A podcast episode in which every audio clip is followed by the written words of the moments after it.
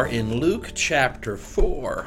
We've just finished this interesting genealogy which tells us more about Jesus than just a list of names. It gives us an understanding of his nature, his character, what he is called to do, the kind of person he is called to be, specifically the Son of God. That is who and what he is. And that's how it ends at the end of chapter 3 uh, son of Enos, son of Seth, son of Adam, son of God. And as I said, you could chop out everything from the very beginning of the genealogy, where it says that he was uh, the son as a thought of Joseph, son of, and you could cut it from there all the way through to God. He is the son of God. And the genealogy teaches that us that. It teaches us that he is the Son of God, and through him we are all related together as sons and daughters of God. Because this is a universal genealogy. It doesn't just go back to Abraham, as Matthew's does, it goes all the way back to Adam. And in that, it proclaims that all humans are interrelated, and all humans are related to Jesus, and all humans are sons and daughters of God fundamentally and we share a kinship with Jesus.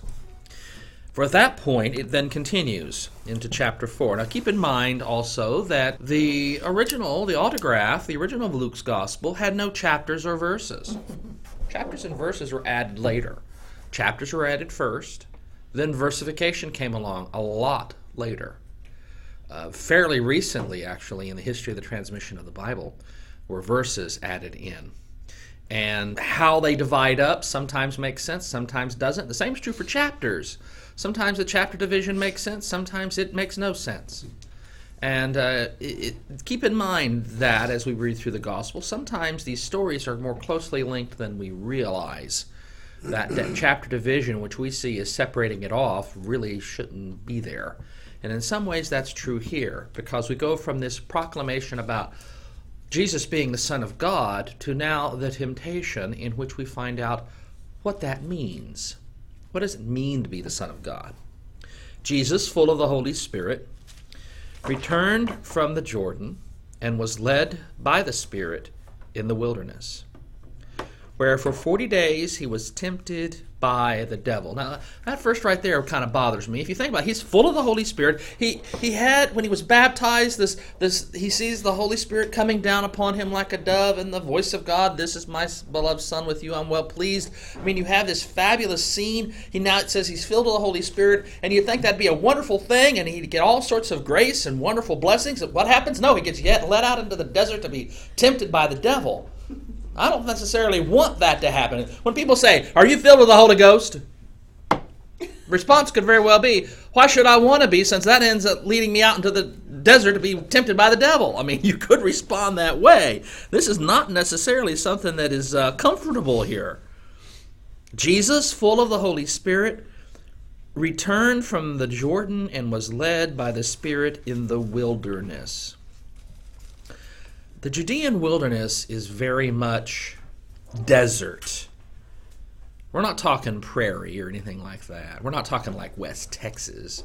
We're talking Death Valley type of deserts. Where for 40 days he was tempted by the devil. He ate nothing at all during those days. And when they were over, he was famished. Well, I would think so. I mean, after 40 days, you're going to be hungry.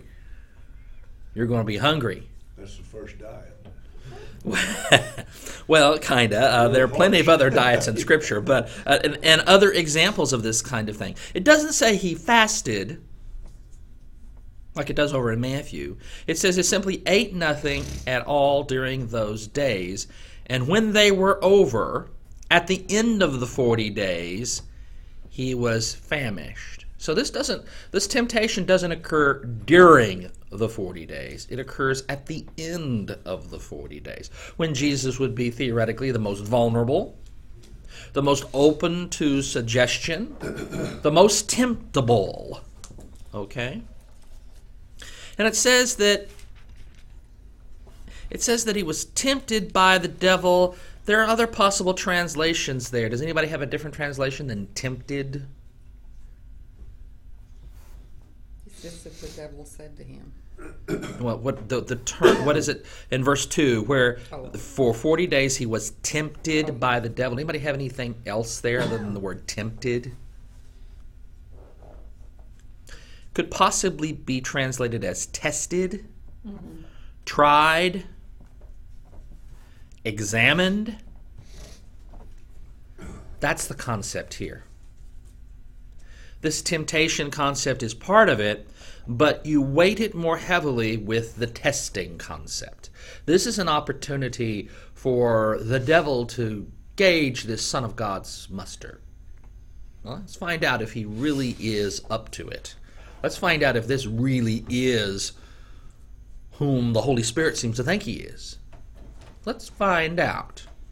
That kind of testing.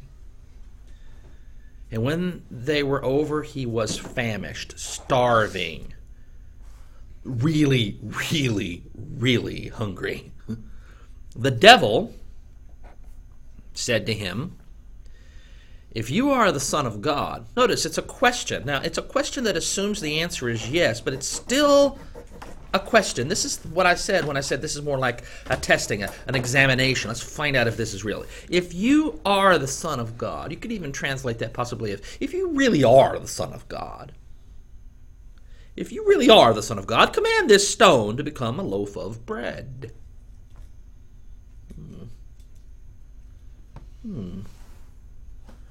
Command now. He, if he's the Son of God, don't you think that that closeness to the deity would give him the ability to transform a rock into a loaf of bread? I mean, that's the question there. If you really are, do it. Prove you are. Show some magic tricks. Give us a sign. By the way, we will hear that again and again and again from people who encounter Jesus throughout Luke's gospel and in the other gospels. And in fact, we hear it again and again, even to this day. In difficult moments, we often ask for a sign, a miracle. If you really are the Son of God, command th- this stone. It's like he's holding up a rock to him. Command this stone to become a loaf of bread. Now he's famished. He's starving. I can remember when I was at SMU and I was a walk on third string center for the SMU Mustangs in 1985. And I can remember we were practicing out in Ownby Stadium across Mockingbird Lane from oh. Mrs. Baird's Bread Bakery. Yeah, yeah. I've been, I've been in the dorm room right there. And this divine holy odor Oh, yeah. Wafts across, especially when the wind would blow from the south, wafts across Mockingbird Lane. And we're out there practicing our little hearts out. And suddenly we get that odor of baking bread, which has got to be one of the most divine odors ever. Underline, highlighted, exclamation. Point. Did that make you practice better or worse? It makes you want to run more quickly towards the end zone that faces Mrs. Baird's bread and not stop but keep going. You know, that, that strip with those restaurants right around there? Yes. That, that bread bakery sold them more stuff at, at night. They Uh-huh. make a lot at night, and it, that aroma went right across the dorms, athletic dorms, and all the. And there was a there is an there was a second day bread shop right in front of the bakery. And that was the that second hand or second day bread shop, second day bread shop sold more than any other Yeah. in their entire chain because of that smell. And I can remember going there plenty of times after practice to get some of that wonderful, glorious bread. Now, that's the setting. And that's the temptation. And you could just I mean, prove you are the Son of God. Turn this rock into a loaf of Mrs. Baird's freshly baked bread. I'm sorry, I would have failed right then and there. Abracadabra, alakazam, whatever you got to say, and whammo. And give me some butter, put it in a microwave, and let's eat. Amen? that puts it into a little bit of the temptation level that we're talking about here, as well as the test level. What did Jesus answer him? Verse 4 Jesus answered him, Man shall not live by bread alone. It is written, or it is said, possibly. There are several variants here in the textual history. One of them is, is that it is written. Another one is, is that it is said. One does not live by bread alone. A more inclusive translation. Yeah, well, well Which is that's, KJV, I'm sure. this is the NRSV. Uh, yeah, but it, it simply says we don't live by bread alone. There's other things that are more important than bread. Matthew adds, but by every word that comes from the mouth of God, which is a direct quote. Jesus is quoting from Deuteronomy here. And he doesn't completely quote it in Luke, whereas over in Matthew it indicates that he does. He finishes the verse. Man does not live by bread alone. It's not just the basic sustenance that we need. We need something more than that.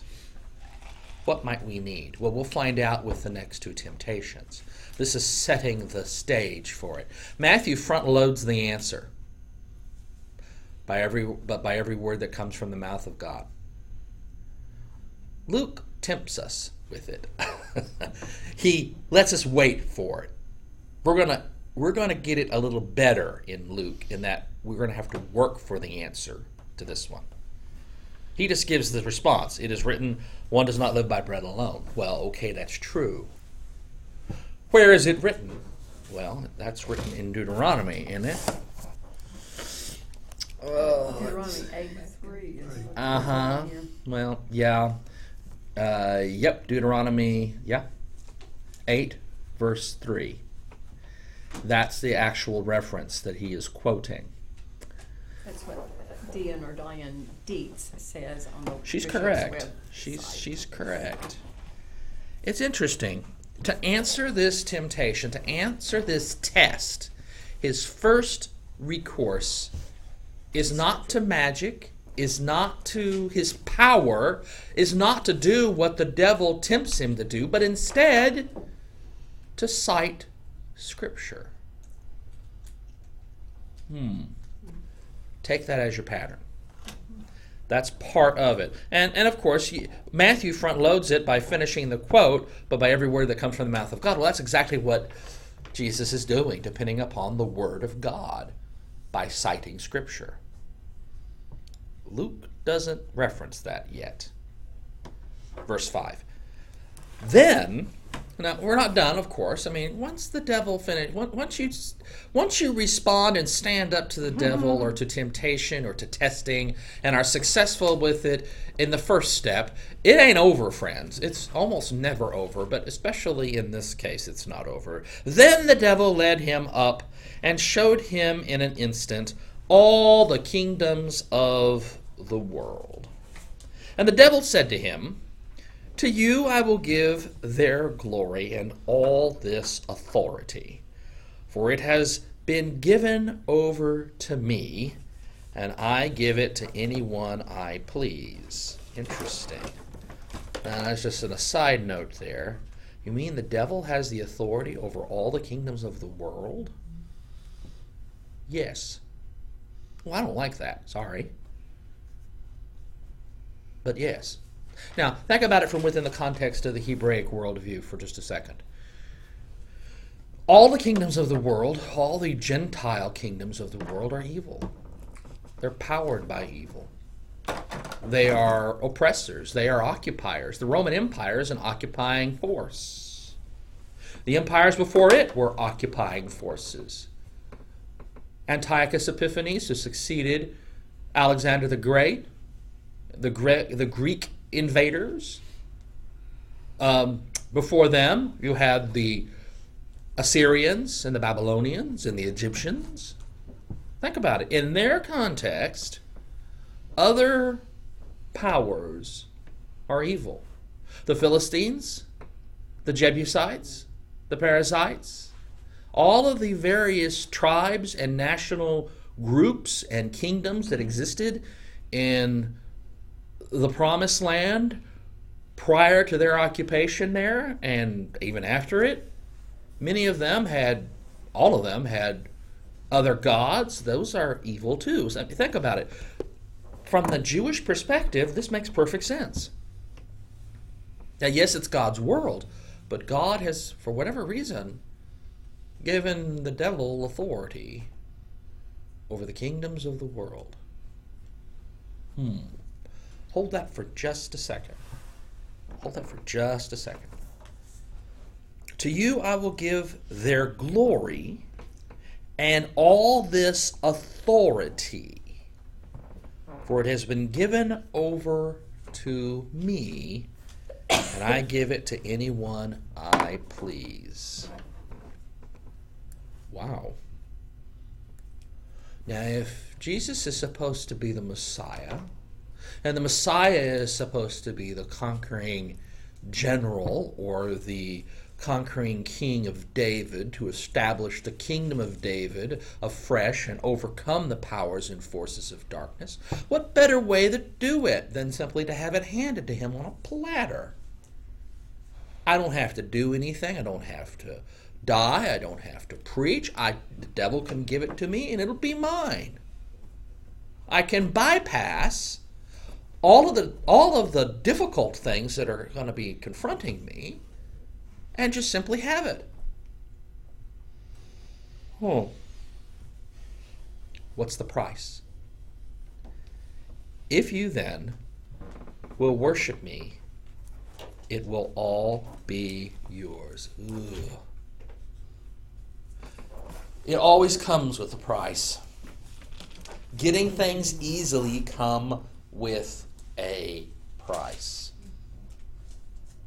And this is a very sinister, very sinister temptation.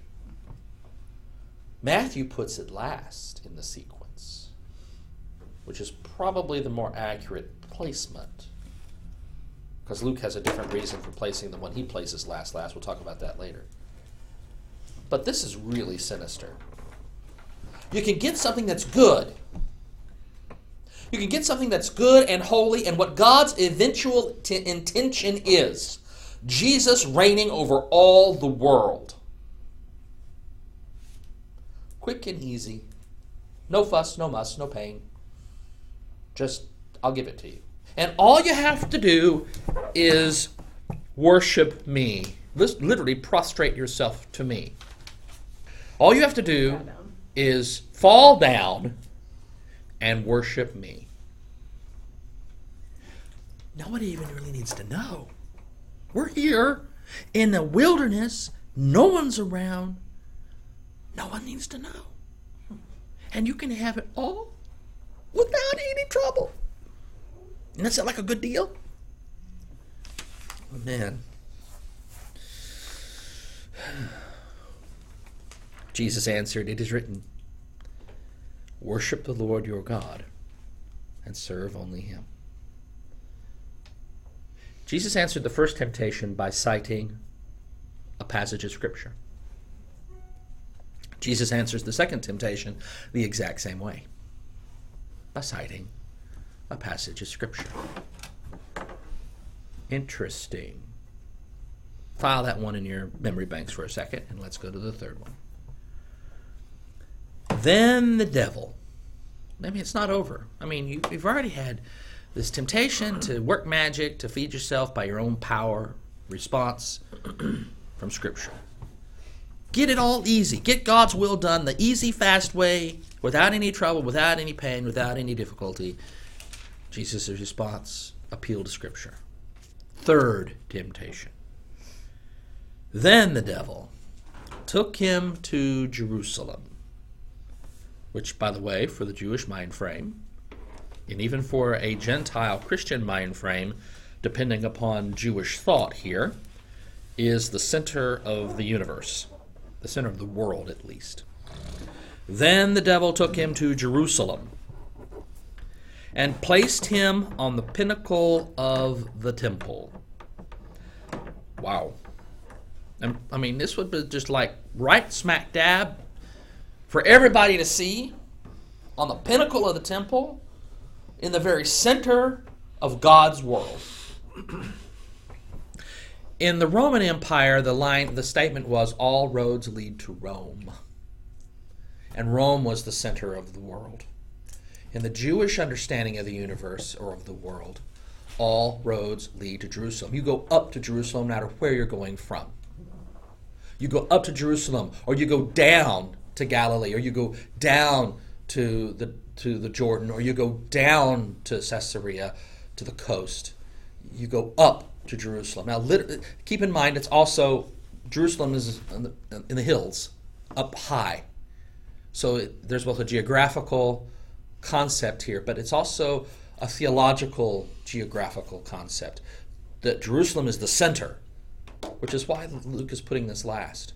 The most the most evil of the temptations in many respects is this one because it happens at the very center of God's world.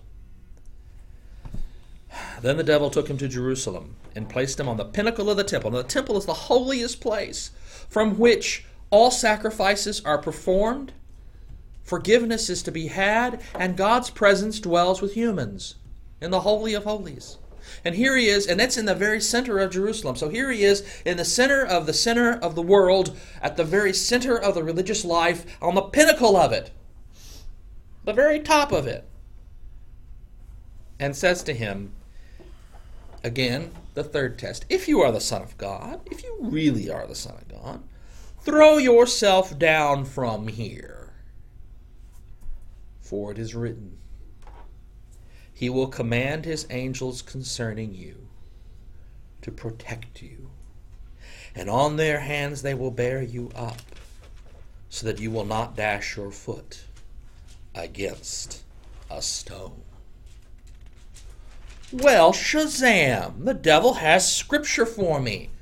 I defeated the devil with scripture the first temptation. I defeated the devil with scripture the second temptation.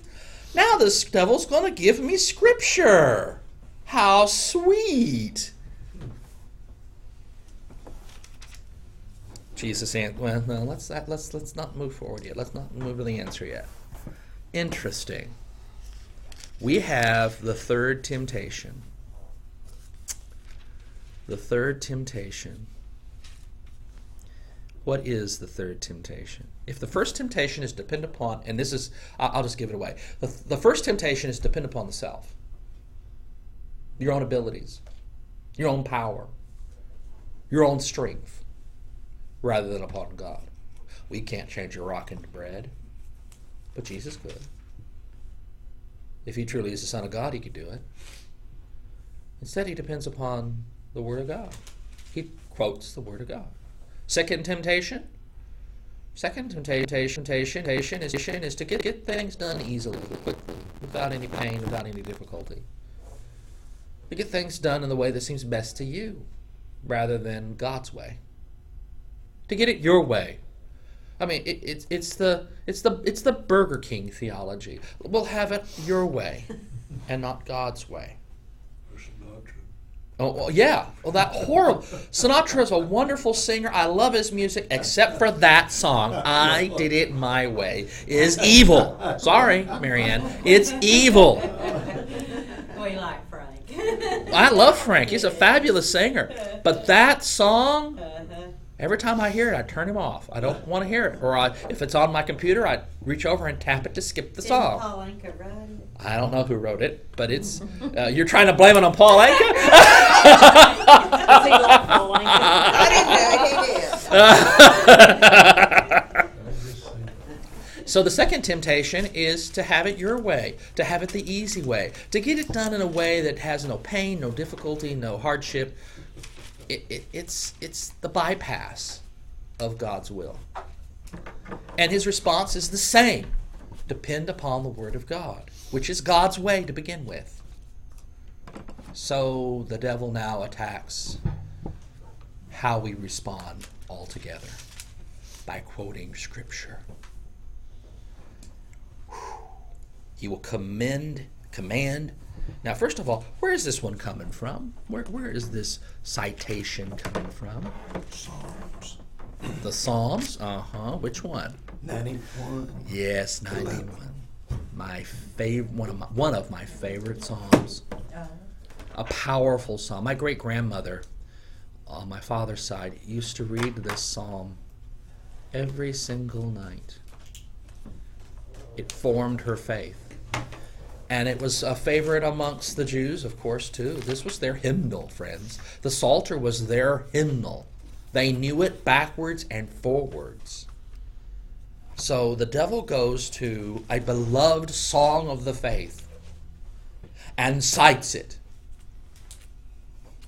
Wow. If you're the Son of God, throw yourself down for here. For it is written. You've been saying, it's written, it's written, it's written. Well, here, here it's written, Jesus.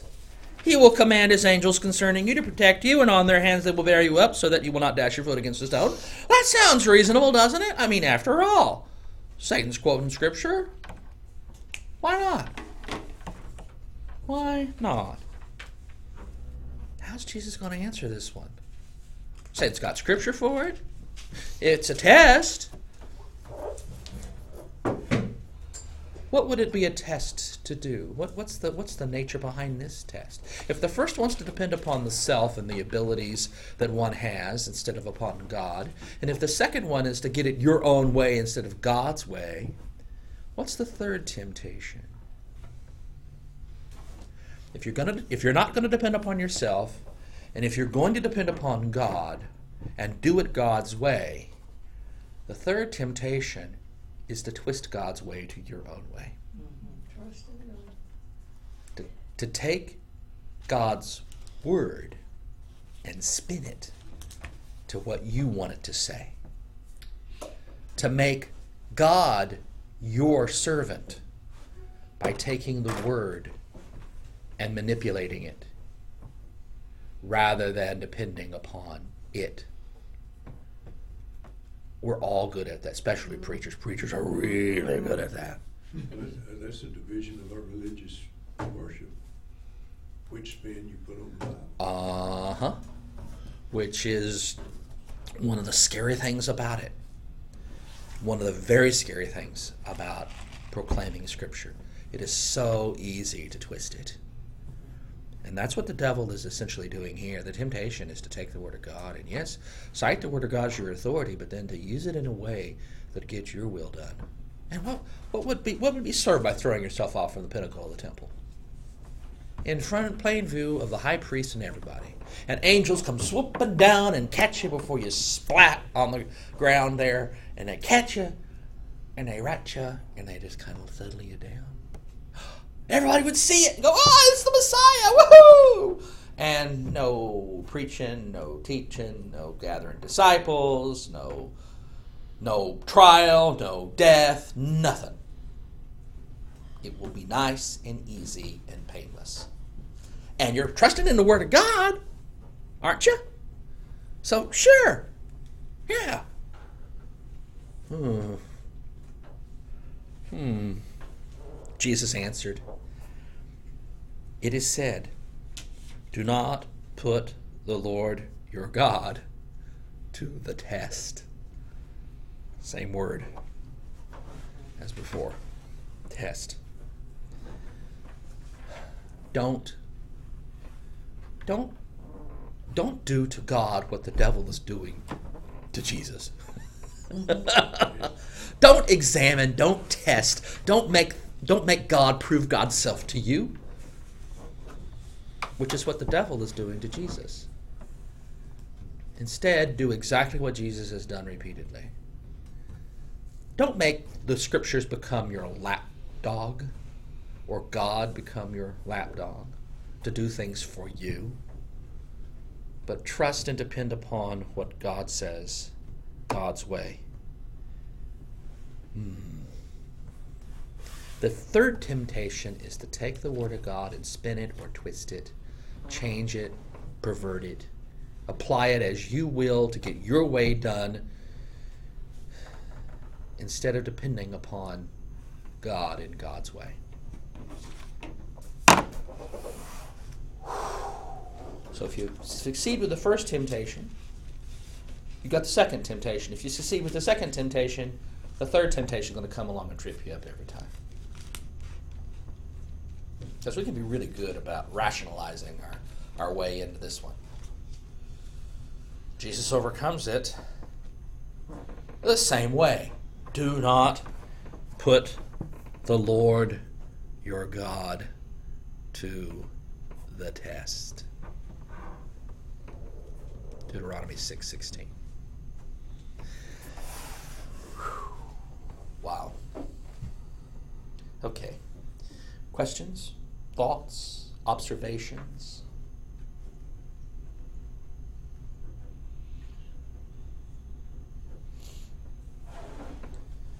Matthew inverts the second and the third, puts the second last and the third second, principally because Luke is placing the temptation at the pinnacle of the temple last because Jerusalem is the direction to which everything goes, and therefore the most sinister, the most evil of the temptations must be occurring there. And the way he tells it, it works beautifully. When you read it over in Matthew, as we will in Lent in preaching, you'll see that in some ways the other way is even more sinister. It places a different emphasis on the second, what here is the second temptation. But they all work together no matter how you work it, no matter how you read it, no matter how you sequence them. You could even put the third the first temptation third and it would work. It doesn't matter how you sequence them. They are they are all essentially saying the same thing. How do you see the devil taking him to the pinnacle in Jerusalem? Well, How did it happen?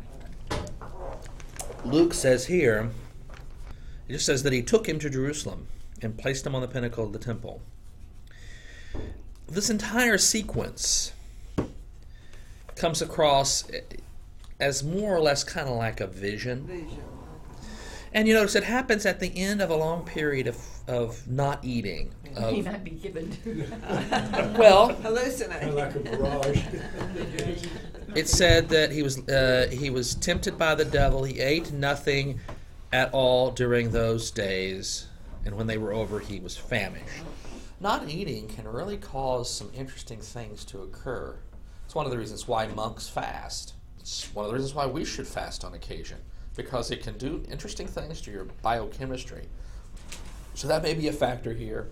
It's it. Luke ar- articulates this in physical terms, but it seems pretty clear that this is a spiritual event. I mean, how could he show him the kingdoms of the world from a mountaintop in Jerusalem? You could barely see the neighboring kingdom. You couldn't see Rome. You, you know, you couldn't see Medo-Persia to the far east, or beyond that, ancient China. So I mean, it's not like you could really see the kingdoms of the world. There is a spiritual aspect here in all of that. In an instant. Then the devil led him and showed him in an instant. Suddenly, immediately. This is happening in a spiritual sense. So he wasn't, you know, helicoptered up to the pinnacle of a temple kind of thing. Well, I'm just asking. That's an interesting question. No, along that, it's a viable question. Others, or observations, or thoughts? How I view us, we as individuals, uh, we test God all the time through our lifetime. Yeah. And, and also, we're being tested. It's a two-way thing with God. And for us, to be us being tested is appropriate. Right. Us testing God is different. There's a degree to which we can observe what God has done and is doing, and that becomes a test. But that's simply being observant to what God has done. We see that throughout Scripture. You look to see what God has done. It, we're even told, uh, prove, prove me now herewith. See if I won't open the gates of heaven to you. So, yeah, there is a degree to which that's acceptable, but not like this. Frequently, we want to try to get our own way, and that's more what this is addressing. But, but within the concept or the context of sonship, what is it addressing? What kind of Son of God is Jesus here? Obedient. He's showing himself to be the obedient Son of God. Or he's sandbagging the, he's sandbagging the devil. Oh, sandbagging the devil. He's certainly doing that. He's defeating the devil, absolutely. Um, and he's doing it through obedience, Yeah, Loyalty. loyalty, doing what God says, unwilling to waver from God's will. All those concepts are part of this. Being willing to trust in God in a way that will become necessary throughout his entire ministry up to and including his death. This this obedient sonship. There's lots of ways in which sonship could be understood. Power is one, authority is another. Revelation is another. Obedience is one that is not up in front and center that you would expect. Interestingly enough, both Luke and Matthew do this. This is a citation. It seems pretty clear that they're quoting something that's written, and it's pretty much expected that this actually comes from that hypothetical Q document, which is probably correct. And they're using it in the exact same way. They're placing it in the same place that Mark suggests. For Mark only gives us the barest bones little introduction to the entire event. It says, verse 12 of chapter 1 of Mark, and the Spirit immediately drove him out into the wilderness. He was in the wilderness 40 days, tempted by Satan. And he was with the wild beasts, and the angels waited on him. So that's how Mark relates it. No details about it, about the event, other than it's 40 days long. He's with the wild beasts, and angels wait upon him. That's it. Matthew and Luke both give us the content of what the temptations were. Verse 13 When the devil had finished every test, he departed from him until an opportune time. Well, it's not really done. He's going to wait until later and do it again. So we learn about Jesus' sonship as being obedient. He is the obedient Son of God. We learn how that obedience manifests itself in trusting in God and not one's own abilities or not one's own understanding of God's will and and and not one's twisting of God's word. One is obedient in all those ways. What what else do we learn here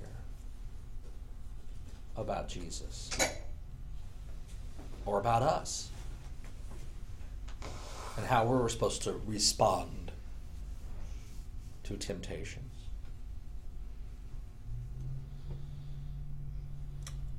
We're seek strength and knowledge in Scripture.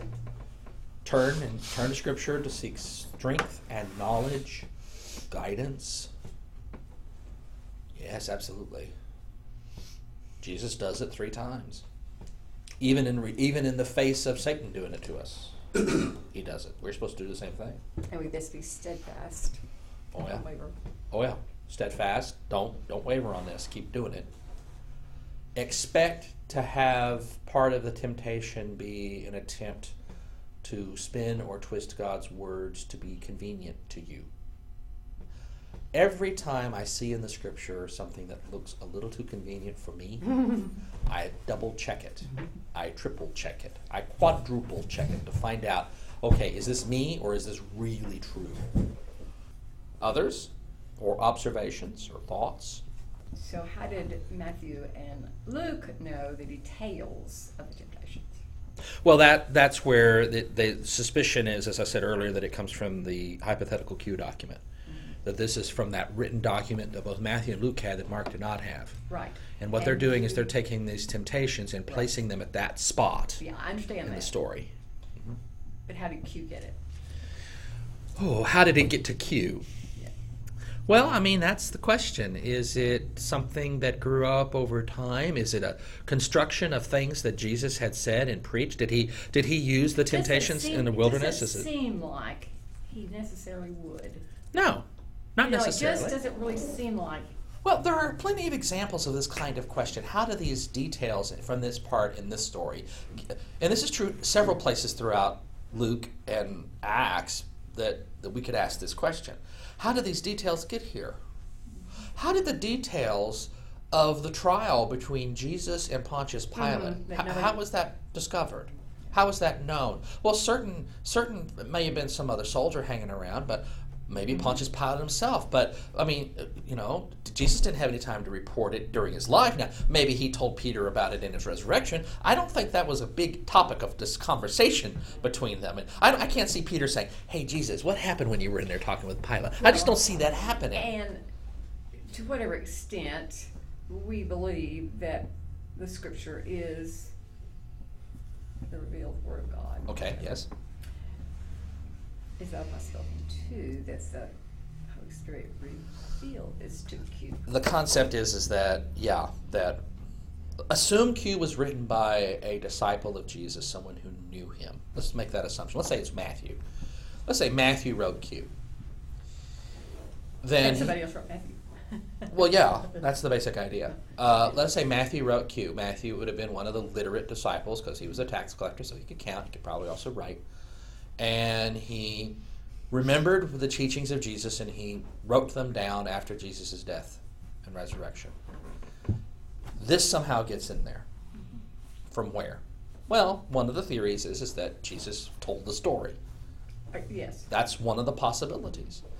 But this is a really strange thing. That doesn't necessarily jive with what we know about some of the other things that Jesus, certainly the, the, the approach that Jesus has. Now, if this were in John's gospel, Oh, it- right. That's It would be That's perfect. a whole other thing. because this does kind of sound like a, John, Yeah. a Johannine sermon of Yeah. Jesus. Yeah. But Jesus tended to, most of Jesus' teachings were in the form of parables. Mm-hmm. Now, not all of them, but most of them. And were. they weren't in any way Jesus centered. No, Jesus almost never the center of his stories.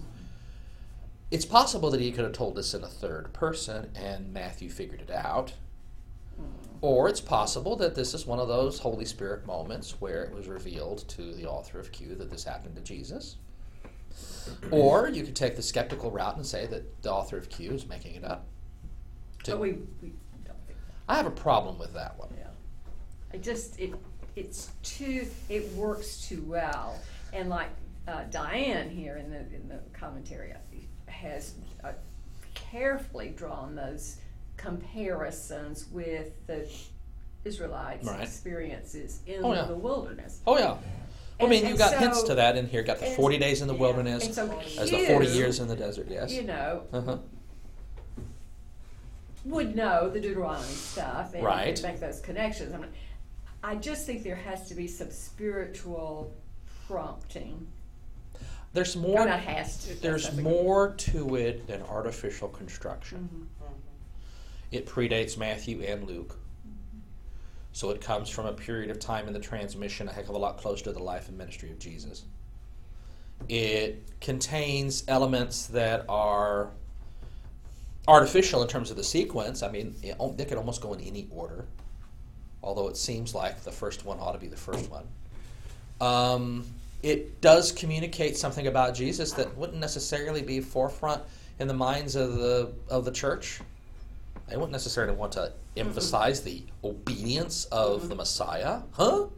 Certainly, that wasn't a Jewish conception. The Jews saw the Messiah as victorious, deliverer.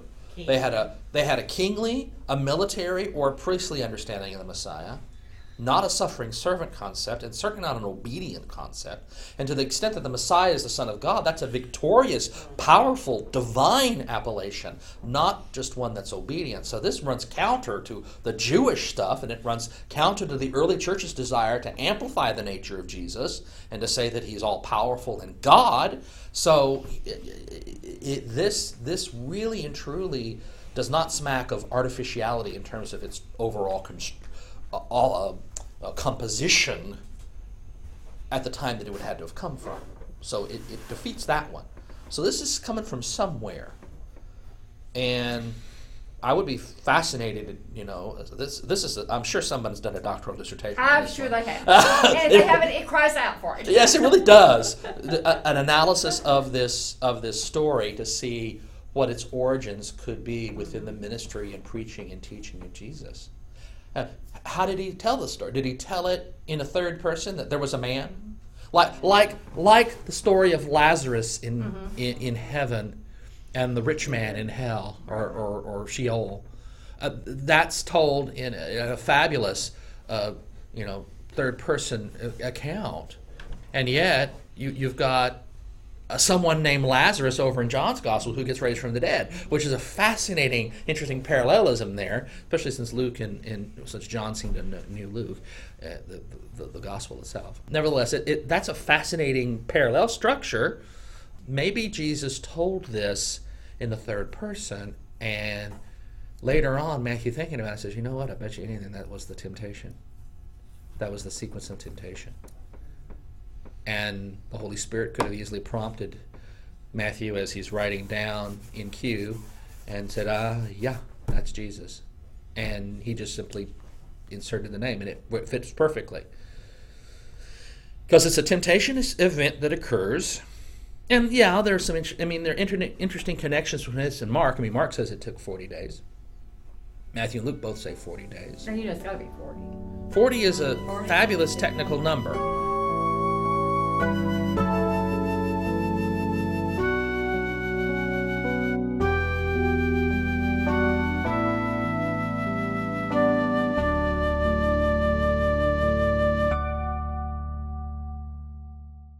have been listening to a Bible study by Dr. Gregory Neal, Senior Pastor of the First United Methodist Church in Commerce, Texas, and Rector of Grace Incarnate Ministries.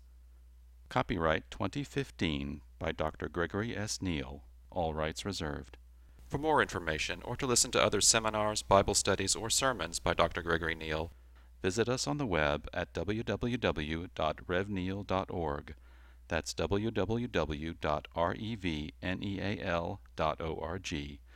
You are also invited to visit us in person at First United Methodist Church, 1709 Highway 24, Commerce, Texas 75428. This program was produced by Dr. Greg Neal.